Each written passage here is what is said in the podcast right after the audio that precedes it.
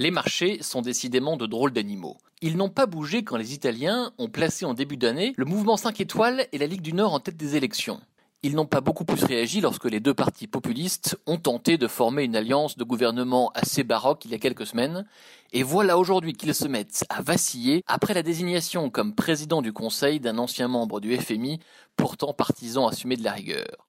Tout cela est ironique évidemment, le regain d'inquiétude des investisseurs envers Rome semble plutôt légitime et compréhensible, car la décision du président de la République, Sergio Mattarella, ouvre une nouvelle période d'incertitude dans le paysage politique italien, avec de nouvelles élections attendues d'ici la fin de l'année et une campagne qui pourrait tourner au référendum sur le thème Êtes-vous pour ou contre le maintien de l'Italie dans la zone euro? De quoi réveiller les plus sombres heures de la crise et raviver le spectre d'un éclatement pur et simple de l'union monétaire.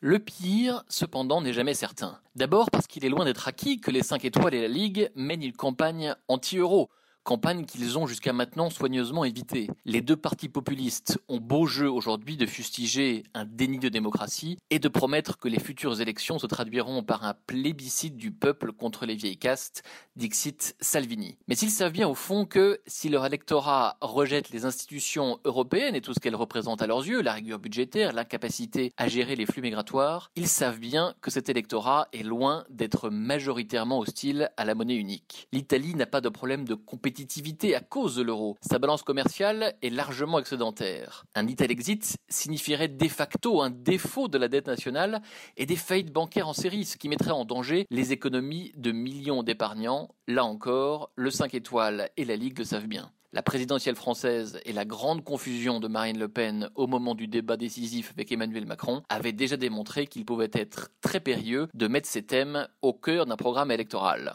Le pire n'est jamais certain. Ensuite, parce que l'Europe a les moyens de gérer un incendie sur les marchés italiens. La Grèce ne constituait pas une menace existentielle pour la zone euro, et pourtant la Banque centrale européenne s'est démenée pour gérer la crise avec Athènes.